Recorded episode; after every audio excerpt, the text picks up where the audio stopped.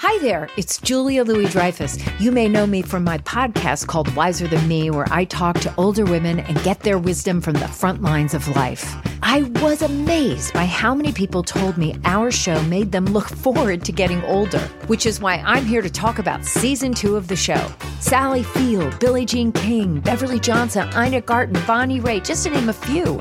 All hail old women. Wiser Than Me season two is out now from Lemonada Media. It's Merriam Webster's Word of the Day for July 19th.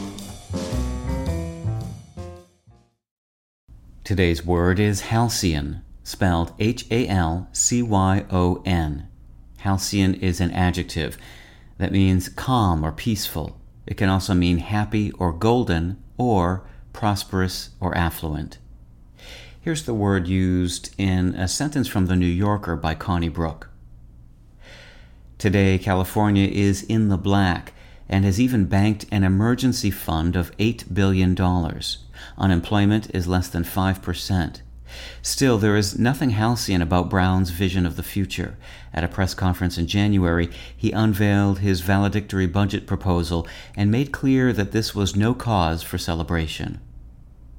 According to Greek mythology, Alcyone, the daughter of the god of the winds, became so distraught when she learned that her husband had been killed in a shipwreck that she threw herself into the sea and was changed into a kingfisher.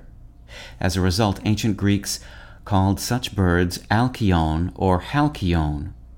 The legend also says that such birds built floating nests on the sea, where they so charmed the wind god that he created a period of unusual calm that lasted until the birds' eggs hatched. This legend prompted people to use the word halcyon both as a noun naming a genus of kingfisher and as an adjective meaning either of or relating to the kingfisher or its nesting period or simply calm.